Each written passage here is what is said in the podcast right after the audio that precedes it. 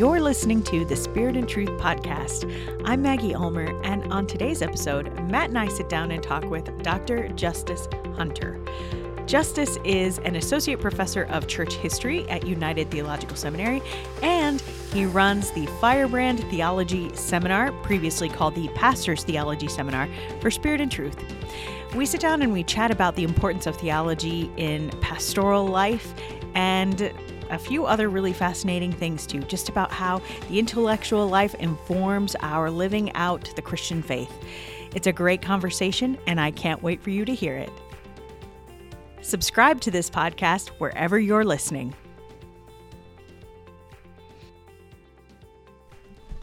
Welcome back to the Spirit and Truth podcast. I'm Maggie Ulmer, and we have a little bit of a different episode today.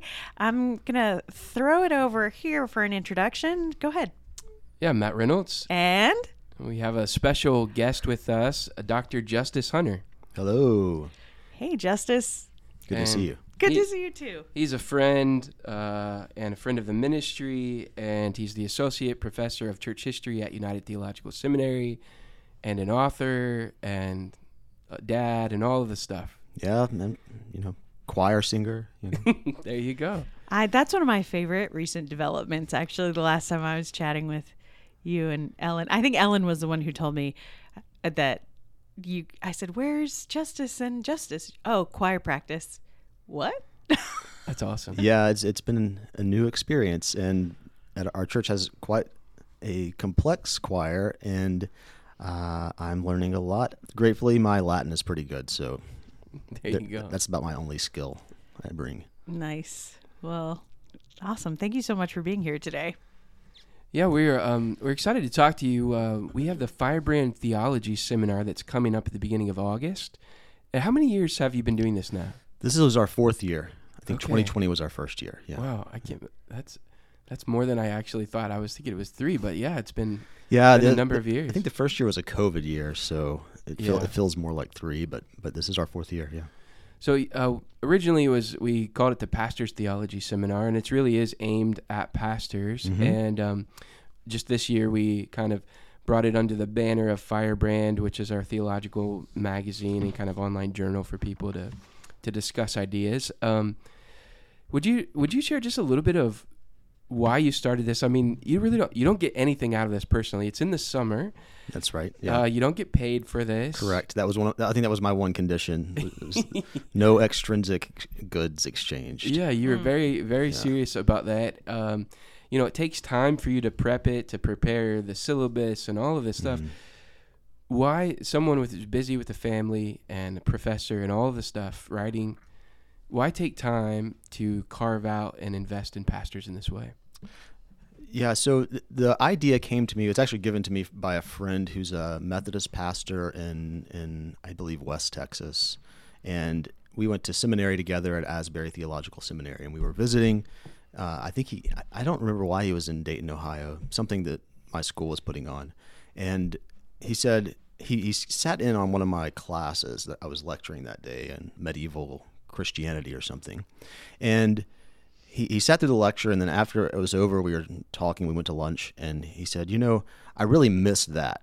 You know i've been in pastor ministry. I go to these conferences and i get practical you know nuts and bolts skills and abilities and training and that's good and i need that to do my job. But i feel like this other part of my self that i spent all this time building up atrophied you know it's like mm-hmm. i worked all this working out you know built these big muscles Yeah. up and now they're going flabby and so I really wish that that someone would provide something that would allow me to keep kind of exercising those muscles. And so uh, that was really the genesis of the idea. Of course, the funny thing is he's never participated. he always tells me every year, "I'd like to do that," but uh, it, it doesn't matter. But but I think so. So we had this conversation. Uh, I went on, you know, I did a smart thing, which is I went on Twitter and I said, "Hey, if if if I made a list of books, who would come to Dayton, Ohio, read them, come to Dayton, Ohio, and spend a couple days talking about them with me?" And there was kind of a lot of energy around the idea, and so I thought, "All right, we'll try it." Made a list, sent it out in the fall of 2019, and in uh, the summer of 2020, we had our first seminar, which we ended, I think we had to move that to online um, that year, but it just kind of keeps growing energy and steam. I think it keeps growing probably. So Yeah. Mhm. I think there's it's scratching some itch. Yeah, I mean, there's a there's been quite a few pastors who have participated over these years, and um, and they're coming from all different parts of the country. I mean, people are flying in Yeah. uh, to spend these days with you, and and you've also brought in some other professors and colleagues to to participate, and Yeah. it's Yep. really has grown into into something really bigger Yeah. than what I think I imagined originally. Theology summer camp. Yeah. it really is. Yeah. Yeah, I think I think a couple of things. One is p- people are people are curious about the faith, and the faith intellectually the faith has such depth that we can just kind of keep you know going deeper and deeper and deeper and deeper. There's no re- intellectual rest in this life. Um, that rest will come, you know, when we receive God in the life to come. But for now, you know, we receive the gift of faith. The faith gives us this appetite to know God and become intimate with Christ. And that manifests in every aspect of our being, including our intellect. And that's kind of, I think that's why people, you know, I already got an, M- I already have an M. Master of Divinity, which we require that in order to participate. Um, but I still want to keep reading more and more and more. And so, so we're, I think you just feed that, and if you feed it good, um, good meat, you know, good, good material, then people will just, just like you get hungrier and hungrier the more you eat, you know. Mm-hmm. Yeah. Yeah. So I'm just curious. Do you remember what each session has been on over the last few years? I do. Um, so the first year, we were focused on early Christian biblical interpretation. Uh, It's all been early, all been early Christianity until this year. Yeah. Um, so the first year, early Christian biblical interpretation. Uh, second year, we were l- looking at early Christian catechesis. So the, the how did um, no, sorry, the catechumenate, which was the institution the early church developed in order to prepare people to be baptized and enter into the church. Because you know, the church starts out, you don't have tons of Christians, you have to make them, and so the catechumenate was the early church's process. It developed over time. We did a close study of the text um, together that year, and we just sort of saw, oh, okay, so in the third century, how are people preparing people um, to leave whatever their pagan or other religion behind and become Christian? And so that was the second year. The third year, last year, we focused on Augustine of Hippo, who's a theologian I, I, I like quite a lot. And then this year, we've gone contemporary and we're working, um, reading texts written by my uh, t- my doctoral teacher, um, Billy Abraham. So it kind of jumped all the way to the present. But Billy, if you know anything about his work, he's very interested in those early Christian um, traditions as well. Why did you decide uh, to to choose to focus on Billy? I mean, obviously, uh, if folks know of him, he, you know, he passed away in 2021, I believe. I think that's right. I think that's right. Yeah. and um, you know, as a as a big loss for the Wesleyan and Methodist world, especially, Mhm. but uh, the larger theological world as well. Um, was there something in particular that prompted you to to sort of focus on his work this year? I think it was. I've so the, one of the nice things about not receiving any um, money for doing this is that I can be as selfish as I want, and so um, I do. I do poll our group and try to get a pulse of what they're interested in. Um, but at the end of the day, I just sort of decide, well, what would I like to spend my July reading, you know, and um, and talking about. That that's a, that's a heavy that's a big rock, you know, heavy heavy rock in this uh, Yeah. this scale. So I was just I think it was last fall was about a about a year after Billy had passed uh, when I was deliberating, and I just kind of wanted to go back and read through his his body of work in kind of, in kind of one sitting, you know, which I'm doing. You know, I think in the middle of a three week period where I'm just reading Billy Abraham every day, and um, and I just wanted I don't know it's probably personal reflection, you know, feeling some you know some sense of loss wanting to reattach myself to this person and then think about um, how I continue kind of to carry the mantle, whatever. I mean, Billy had a huge mantle, so Yeah. there are lots of people carrying it, but but what it means for me to think a little more um, into the future. And I think Billy's legacy is extremely important and extremely applicable to the pastoral um, world and extremely applicable to the challenges of contemporary Christianity. So I thought it'd be good for these people to read it too. Awesome. Could you say something about that? I mean, uh, now you've teased us a little bit with uh, what what is the uh, about his work that you think is so applicable to contemporary Christianity and some of the problems that we face right now.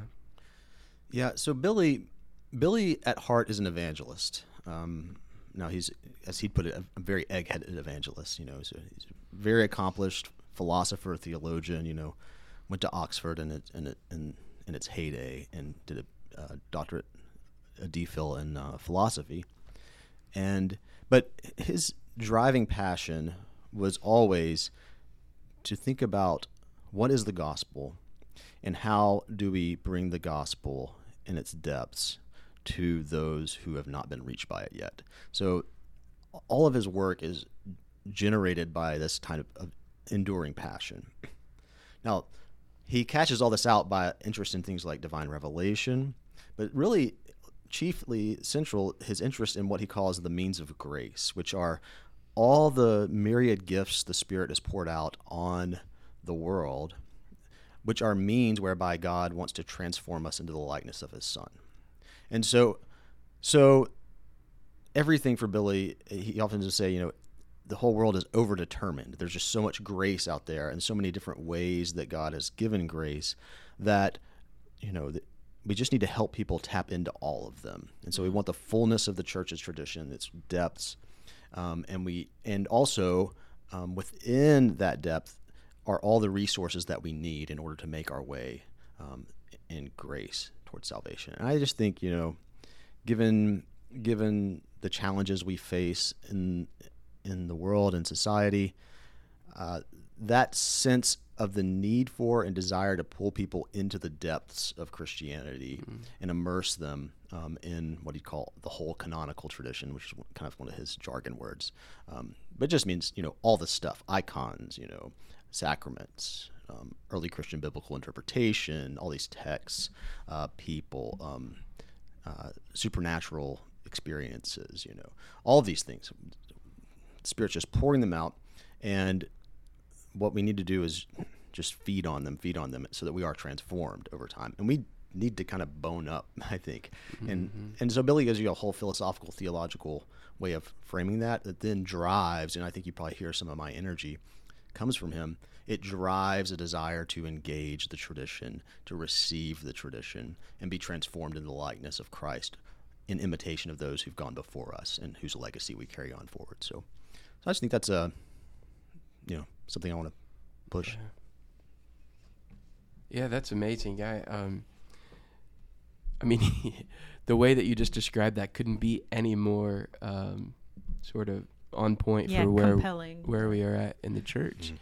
and maybe it's just always on point. I mean, I mean, maybe that's that's the idea, right? Yeah, I think that's right. I think I think yeah, I think that's right. Certain crises help you see with clarity things that become obscure when there isn't crisis you know?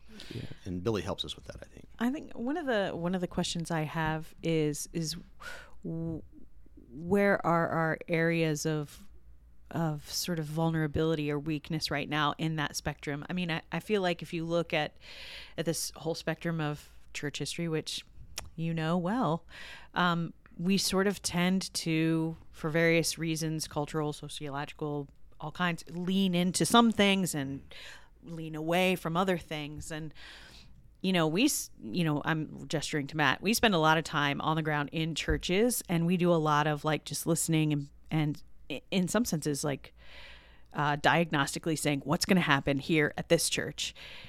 And um i i often spend a lot of time thinking if i zoom out and i look at everything that we've seen what what is the thing that is missing right now or what are what are we addressing most commonly and so i'm just wondering if you have any sense of that yourself i mean you deal with a lot of pastors a lot of students yeah yeah so a, a couple of things one in terms of what what are the big challenges i think mm-hmm, you're asking yeah. and then maybe what are the what, what do i see god doing in response to those challenges yeah um, that's how I'm going to take the question and go. Do it. Right. I wasn't um, so super clear. Sorry. that's okay. I, so I think we're we are every day engaged in a war over our attention hmm. in our society. It is a battle for your attention from the moment you wake up in the morning. And I don't just mean, I mean, it's a battle for my attention because I usually wake up because a, a three year old is yelling at me. um, but that's good. That's natural and that's human. Mm-hmm. Okay. That's a human demand for attention that is actually an invitation of grace Um, but social media is a demand for attention that is different. Yeah. Um, it has to do with um, mostly the exchange of capital, I think, and and it works by absorbing as much attention as possible and giving you as little in return so that you desire to give it more of your attention thinking it will return more and it returns Yeah. less and less and less. And I, th- I think social media is just a good example of so much in our society that works this way. And sports do this to you you know. Um, i mean i listen to a braves podcast every single day pretty much and uh, and I know if I listen to two of them, I've done, you know, that's, I'm less happy than I was if I just listened to the one. So, but I, I think everything works this way in our society, especially, and I think people have gotten really smart at figuring out how to um, take your attention and then absorb your money as a result of it, mostly is what they're after. Um, and that to me is the most threatening uh, thing I see our students, for instance, struggling with. Um, it's very hard for people to sit down and find quiet, um, just for prayer, most importantly, for prayer, to to cultivate silence. I have this app. It's it, it has a holy hour um, feature, and I, I remember opening it, and I thought, "Holy cow! Who can sit for an hour uh, for a holy hour? Are you kidding me?" You know, um, but it's not a preposterous idea. It's actually you know an old one. Or and my students, I see they, they struggle with this. It's hard for them to sit down and be silent, and then define that mode, then to have a deep engagement with another person um, through a text, or you know through through um, through just dinner together with your family. So I think that's really the the huge. We have to just be aware that that's always um, going on around us in our society. And just to clarify, when you say text, you mean a book. A book? No, Yes. yeah, right, right. Yeah, no, it's right. no, no, not a text message. No, Yeah. that's right, right. With with a with a book, yeah, with with, with a, an artifact produced by a human um, involving words, yeah. Um, you told me I could be geeky, so yes, I no, I knew what you meant. I just wanted to make Yeah. sure. so I think that's a huge challenge, and it's a huge challenge to pastoral ministry because, um, or any type of ministry, because distraction is an instrument of you know Satan, obviously, um, and and and the opposition, you know. So I think being distracted is the ideal place to put a pastor. If you want to slowly uh, increase their um, gravity of sin in their life, you know, um, and also distraction makes it easier to hide parts of yourself if you're distracted to withhold yourself. I mean, I see this in my in myself with my kids. Um, if I'm too tired to kind of be present to them, it's easier just to pull my phone out and be distracted, uh, and then before I know it, like I've what I've done is I've grabbed and clenched at a little bit of myself to hold that back from someone else. Yeah. And it's the same principle. The, the more you grab and clench, the less you have at the end of the day. So, Mm-hmm. sorry, this watch and table are not cooperating. So I think that's a that's a huge obstacle, and it and it and it invades all of our spaces in in this world. So, um, what's the solution? Now that's that's a good question.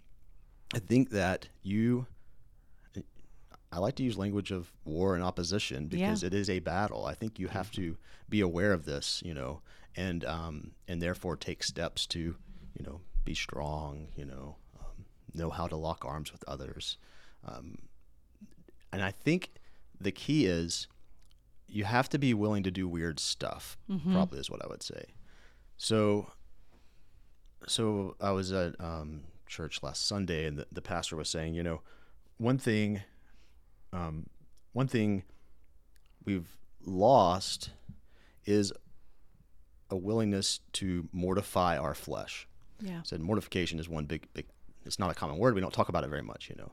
But the the the killing of the flesh, you know, and he and said, you know, so for example, you know, I, and also we also we also have lost this sense that when we mortify our flesh, we are we are overcoming sin in our life, but also defeating sin in others' lives, you know, for the sake of others. Yes, it's sacrificial. yes, and we yes. see this all the time, right? When we overcome.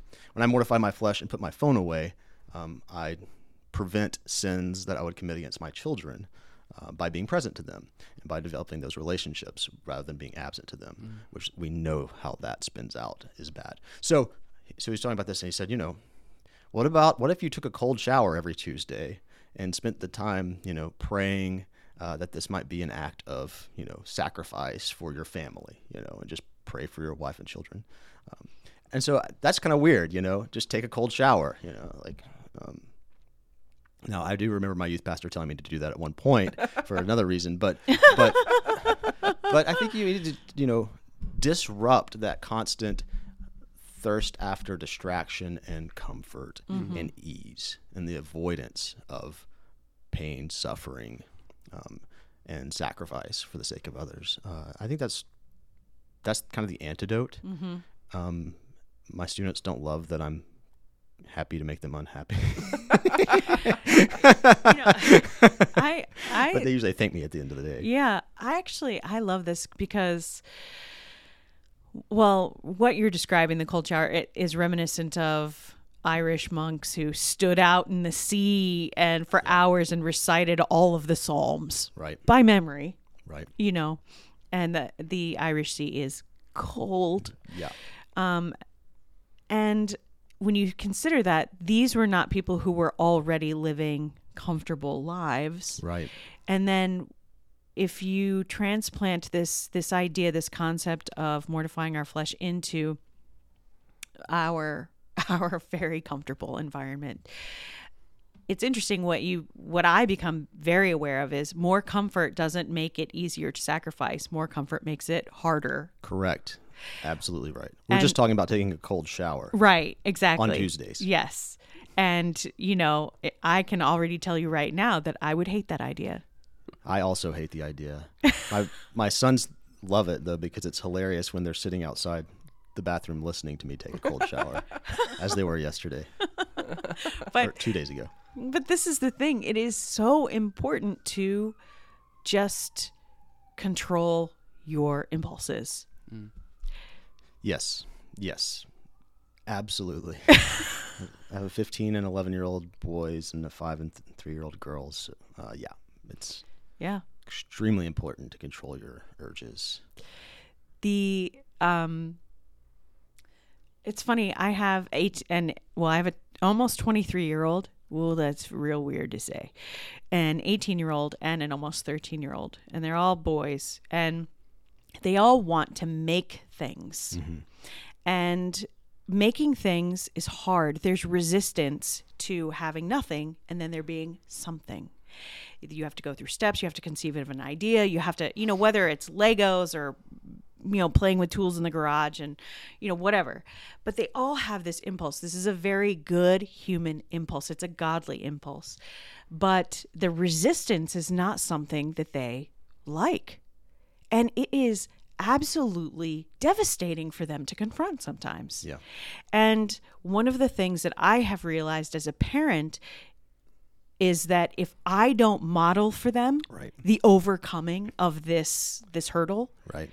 whether it's making dinner, whether it is uh, doing something like, uh, you know, like something as simple as like um, knitting or or just saying, "Oh, you're going to do that? Let me help you build that Lego thing." Look, I'm a mom. I don't want to play with Legos. I am just like every other parent on the planet. When my kids are interested in something and they start talking to me about it, I kind of glaze over and go somewhere else in my head, like, mm-hmm, mm-hmm, Yeah. mm-hmm. But if I don't do that, then they won't understand what it feels like to overcome that. Like Right. That I don't know how to do something. I don't know how to make this happen. That's actually part of the process. That's okay. Yeah. Yep. That's right. Yeah, and you see you you every time you muster the courage to do that, you demonstrate to your children the proper way to live in this world, I Yeah. think. And also the probably not the total key, but but a key part to their um, finding not not cheesy happiness, but satisfaction Contentment. Yeah. and and receiving those things which are actually worth investing in and receiving like like a like a healthy marriage yeah. like the blessing of children yeah that's right I would say bringing it back to pastors, you know, we we meet a lot of pastors who struggle with busyness, which I, I think is an, a cousin or a fruit of distraction. absolutely and um and i love it that I've always loved the theology seminar as a project. I've just thought this is great. Yes, take isolated time out of your schedule, read books, which I know for a fact that I'm sure that there are people in every single one of the congregations of the people who come who are like, why are you doing that? Well, your pastor, he or she is doing that so you understand this is a valuable thing. It's valuable and edifying for them, but also so that you understand this should be part of your spiritual life. Yeah, that's right. And uh, you know, it's like I don't like to put money into my Roth IRA. You know, I'd rather go on vacation Spend or it. something. You know, um, but I know that it's something I really need to do if, rather than having these sort of t- temporary experiences, I want to have. Um, to offer something more lasting to my family, uh, to my children, you know, um, like being they're not not reliant on them in my in retirement. My ability to retire with you know someday, or at least adjust my you know my work life at that point. So I don't you know I don't like to put money in my Roth, Roth IRA. Um, when I put it in the Roth IRA and I look at it every couple of weeks, it's really not very impressive what's happening there. You know, um, but I know that that will look much different if I just keep putting it in slowly over time, so that when when I need it to be there, it will be there, um, and I will really, really need it then. And I think that's the same thing that we're trying to do with the pastors or the Firebrand Theology Seminar, is to say, hey, look, just dip, dip a little time into this project of reading um, wisdom from the past. Just put it, invest a little time. It's, I mean, it is some time. The book list is about usually about 15 books a year, um, and and you know we kind of set a high bar. You know, are you willing to buy and read, or you know, we provide some of these materials, um, and spend the time to read through all of this over the course of the year, and then come. Um, that's an investment, but that's kind of the idea. You know, just like okay, here's a little here's a little reward. You know, it's like getting your dividends or something. You know, Yeah. get to come hang out and talk. But over time, what the pastors tell us is, you know, I have been struggling in ministry, and you know, reading um, Gregory the Great, his pastoral rule, has completely reoriented how I'm thinking about pastoral ministry at a time when I, you know, could easily see myself quitting. For instance, you know, you just don't know how it's going to shake out. You know, but you know that the good stuff is in this material if you'll just engage it. Could you talk even just a little bit more about um, the importance of theology in the life of practical ministry? And it's it's kind of a popular thing uh, in recent decades for kind of a bifurcation between the theolo- theological world and the practical ministry world, and the scholars can do this stuff over here, and But real life people who have real life lives. we'll do the you know we'll get down to the real business over here with the practical stuff. Um, and a fundamental to our ministry at spirit and truth is kind of a disagreement with that popular notion you know we like think the two things al- always go together. But could you talk about that a little bit more? Because i feel like that's kind of it's one of the things at the heart of this project. Yeah, that's right. The, so when I teach Intro to Theology, which I teach every um, spring, one of the main ideas I try to communicate to the students is this: um, if you think theology is about control over ideas, you will not be doing Christian theology. You will be doing idol- idolatrous theology. That is to say, and I think this is actually a very common thing when people and people rightly rebel against this kind of idolatrous, disordered mode of theologizing, which is very prominent among us. Which is, um, I'm going to get, I'm going to consume, know, and then wield all the great ideas um, over you people that don't have them. Does it make sense? And um, I think so. I'm I'm as opposed to that mode of theologizing as as, as anyone. Um, theology, though, at its essence, is what I would describe as a contemplative exercise. That is, um, you, you know, you're contemplating something, just like I, I kind of like uh, analog watches. Um, I find them. Yes, Maggie's got an analog watch. Um, I I do. I guess this is analog, but it's actually battery powered. But uh, you know, you contemplate it. I have some watches with all these really interesting, you know, mechanisms inside them which I don't comprehend, but I would like to, and and I sometimes look at them and I watch the you know the gears turn, and I just you just sort of wow, this, mm. what a thing you know that someone does. How does that work? It invites you right when you contemplate something, when you marvel, wonder at something, it invites you in then to come and learn and reorient your understanding around this new new information that you have. And I think that's kind of the key mode of theology that we that we, that we key mode in which we should do theology and posture ourselves in the task of theology. Um, uh, contemplative. I think I said earlier, the gift of faith comes with a a desire to transform all of yourself into into Christ likeness. And in the intellectual domain, that means you the gift of faith gives you a desire for understanding, a pursuit and hunger and thirst for understanding. And that means that what we do can never be about control because this is all all the language I'm using here is receptive. Mm. It is a posture of reception of faith and then the faith itself draws you to receive more understanding, um, contemplating what has been shown to us. This is fundamental because you won't make any sense of the way mystery works in Christian theology, for instance, if you don't have this fundamental posture. Because the fundamental mysteries of the faith, like the Trinity, like the mystery of Christ's um, personhood, um, they exceed our rational grasp they are given and revealed to us by God. Christ comes and shows us and teaches us. Um, but as I say to my students, these are not things that if you had a whole world only populated by Aristotle living in perfect peace and harmony for a million years would never come up with these ideas that yeah. there are three persons in one God uh, and that one of those persons could assume a human nature mm. um, and and then unite uh, that nat- unite with us through that nature and our participation, and thereby transmit divine life to us. You'd never come up with that idea. I mean, you don't see it anywhere else. So I think that that you're always going to be in that kind of receptive mode. It all hinges on revelation, and it, and it's not something you'll ever grasp. If you think you do, you're wrong. So if let's get to the practical thing. I'm rambling a bit. If that's your mode and posture in theology.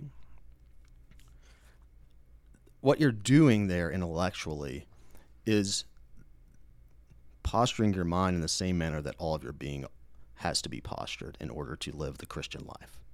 Um, that is, you know, my my emotions, my heart, my body, uh, same mode of pure receptivity to grace and desire to find Christ in all things.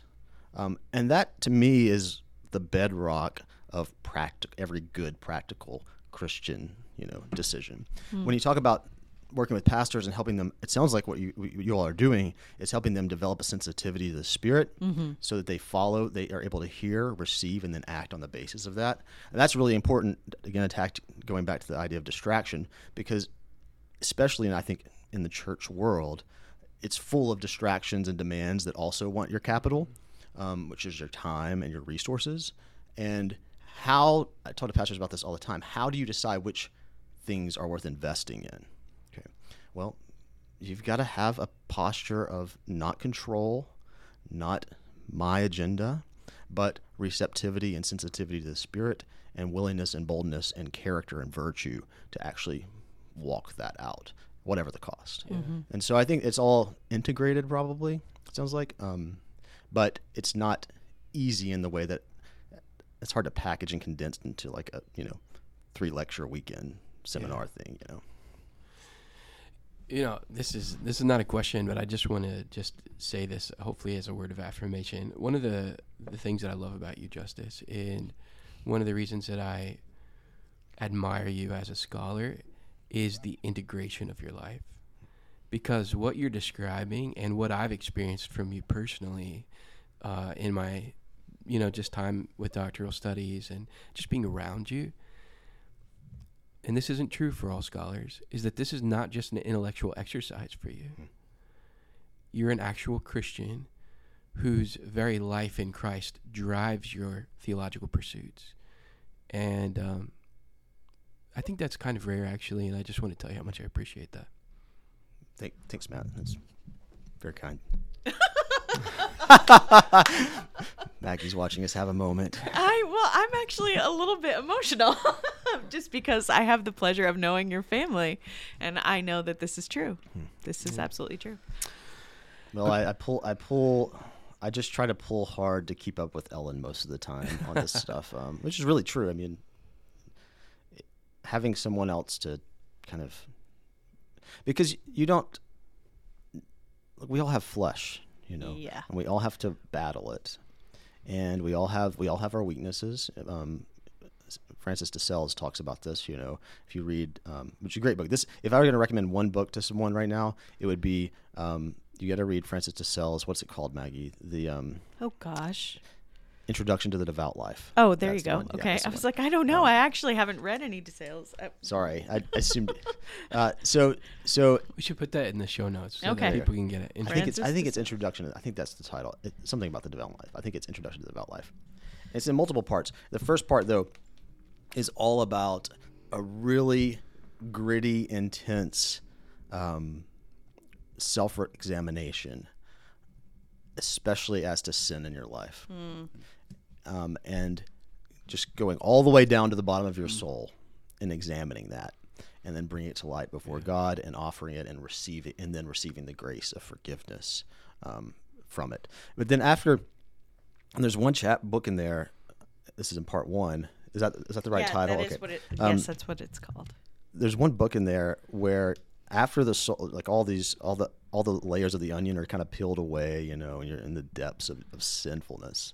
Um, that is this just this act of contrition, you know, um, and by contrition we mean post, you know, the personal position, posturing, the placing yourself in the place you ought that is right and true about you in your sinfulness. That makes sense. Speaking the truth about yourself in your fallenness. And so, you know, there's this incredibly difficult. I mean, I've I've read this book, the, this section a couple of times, and every time I'm like, I'm still not deep enough into this contrition yet. Every time I can go, I go further and further. Um, but afterwards, then he he goes on to talk about, okay, you know, you've kind of you've kind of, you know, struck a blow to mortal sin, as he'd put it. You know, now let's talk about venial sin. You know, uh, or lighter sins. You know, and help you see how those smaller sins are potentially um, openings to graver and graver sins. And then finally, you know, okay, now let's talk about your char- just your character, just your disposition and your personal weaknesses and things. And actually, he has, shows a lot of confidence that you can offer those to God, and over time, God can transform those weaknesses also. Um, now, gosh, that, that was a weird launching point. Um, all that to say, I, I I'm still kind of trying to get through that contrition point. You know what I mean? Um, I my weaknesses sure, surely are not overcome, and and there are many venial sins that I I don't take seriously enough. You know, um, but by grace, I know they'll be gone eventually, right? And um and by grace, you know, I have people to call me to account when I get ca- casual about these matters. You know, um, having a spouse that can, that can and will do that in love for you is a great gift. Um, also a very difficult gift sometimes, but I mean, you know, it's hard to it's hard to receive those words. Um, I have one of those too. yeah, yeah. So do I. He's not here right now, but Oh yeah, yeah. You two are both very very blessed. Okay, I have a. This is kind of a shifting gears just a touch, maybe, but I this was a question that popped in my mind earlier when I was thinking about this interview, and there may not be a good answer to it, so I'll just that's my caveat going in. You're a historian. hmm You ha- you have a great feel for the landscape of Christian history. Given what you discussed already and kind of what your sense of where our cultural moment is there a particular location slash era that you feel like is most similar to our current moment in the church uh, i would let's say in western christianity Yes and no. an interesting question. Yes and no. Yeah, I think yes and no. Um, so similarities. One is you know, ancient Christianity makes a lot of sense for us, especially kind of ancient Western Christianity, uh, Greek and Latin traditions, because um, because of the legacy of Rome is so similar to what our cultural legacy is becoming like in these ways. Um, one, um, kind of radical marketplace of ideas that Rome was. You know, Rome's Rome's genius was, you know, we'll just absorb you, but give you a ton of autonomy and freedom, Mm-hmm. as long as you just let us like attach attach this little this little mechanism that's going to make your life better anyway to it. And what that means is you had this empire which united all of these people with all their distinct heritages, including their religious heritages. So um, polytheism's great for this. You know, it's like sure, keep your gods, we'll just add them to the list. And uh, just as long as you'll keep, you know, this one in we put this, this this one extra one in there who's attached to the emperor in a certain way um, then then we're good and i think increasingly you know america's got a ton of gods at this point Yeah. it seems to me um, it's sort of now it's it's different because our gods come in the aftermath of the decline of christianity Mm-hmm. and they these gods it seemed to me i'm using little g gods okay? Um, many of them are probably demons. Um, but they they are they're not grounded in things like my people and my family's heritage over a long period of time Right. um, and identity. Um, they are what crops up when you've ripped tradition out of an entire place and given it sort of a, a no no heritage, you know. Um, and so, what are they? They just the potentially infinite projections of human desire um, outside of us that we will just run after and run after and try to absorb and satisfy and never will satisfy us. So I think in that way, you know, so so what does that mean? I think that early Christianity makes sense because early Christians were interested in how do you take people out of this kind of polytheistic marketplace of ideas and bring them into faith in this God. And they had a very clear sense that that meant um, a, a little touch of this Christian stuff is not sufficient. When we looked at the catechumenate, you know, it could be a two or three year process involving serious um, penance, you know, repentance, prayer, learning the faith, the basics of the faith, um, and then also, you know, um, a series of exorcisms and um, rejection of the gods that you're casting off, and a clear understanding of what it was going to cost you. So I think that's why a lot of people look at early Christianity that way. So I think it's similar in that way. I think it's distinct in the other way, and that it's we really do live in the aftermath of the decline of Christianity as sort of a, a, a key piece of our society, and as a result, there it's much easier. There's there's no curiosity of the new for us. Does that make sense? Yeah. In Rome, you know, like let me tell you about this new God. And I'm like, oh, okay, interesting. Tell me about this new God. What? He walked around? You know, he died on a cross. What are you talking about? There, there's we can't we can't generate that. Instead, I think we, we have to become Christ's ourselves and say, come be with me and see the life I'm living um, and what it looks like here. And it's going to be, that will be attractive probably. Um, so, I don't know.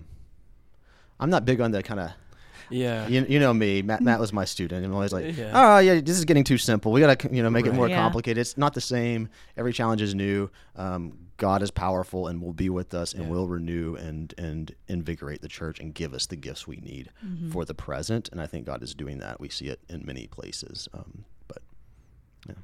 nothing's new under the sun, but there are variations in the in the uh, configuration. The other piece, actually, uh, the one other piece I was going to say about early Christianity is Rome was decadent, and we live in a decadent society. Um, we live in a society where once great institutions have deteriorated, and we live, we are a people who lack virtue, and um, and and who share and spread our vice um, to one another, and that's exactly what late Roman Empire. You know, that was the exact problem. It was just this kind of decadent decline and disintegration of a coherent concept of a people. Um, now, the church is that, but the church has got to be that. Yeah.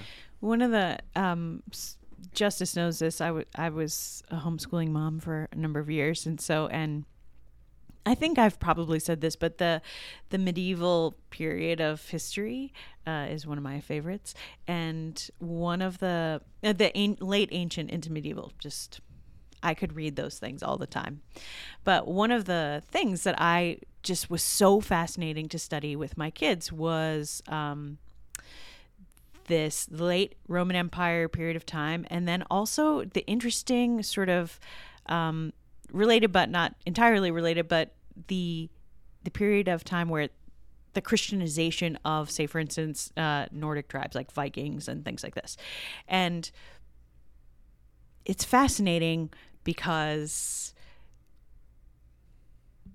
they were so violent. Mm-hmm. They were so almost inhuman and cruel in their approach to outside um, outsiders and the and the people that they were conquering, and yet they became Christians. Yeah, they, they were converted. Yeah. through those whom they well, you know, the history's all messy. And, Yeah. you know, it's it's all very particular, different places there. But but yeah, I mean, talk about terrifying when when when um. Have you seen the show The Vikings or what? Vikings? I watched no, a little I bit can't of it. watch that. um, No. I watched a little bit of it because I'm interested in the history. Yeah. And uh, but you know, if you've seen, if you've seen, I'm not not pitching the, the show necessarily. My mom loves it. Um, but you know, you see them, you see them, you know, riding in toward Paris. You know, Mm-hmm. and what a horrifying prospect um, for the Christians living there. And but then you know, over time. Um, everything's Christianized somehow. Uh, and I think that what's really what's really fascinating about what happened in that period of history from the church's perspective is conversion was um, not easy. Conversion was very difficult, but it but it was accomplished. That is to say, all these peoples became Christians. And one thing we, we saw when we studied the history of the catechumenate is it dies in the sixth century. Well, why does it die? Well, because you don't need to convert anyone to the Christian faith. They are born into it, everyone in the whole society. So you don't need these long processes of a preparation to receive baptism because you're an adult convert. There are no more adult converts. Everyone is living in this Christian world.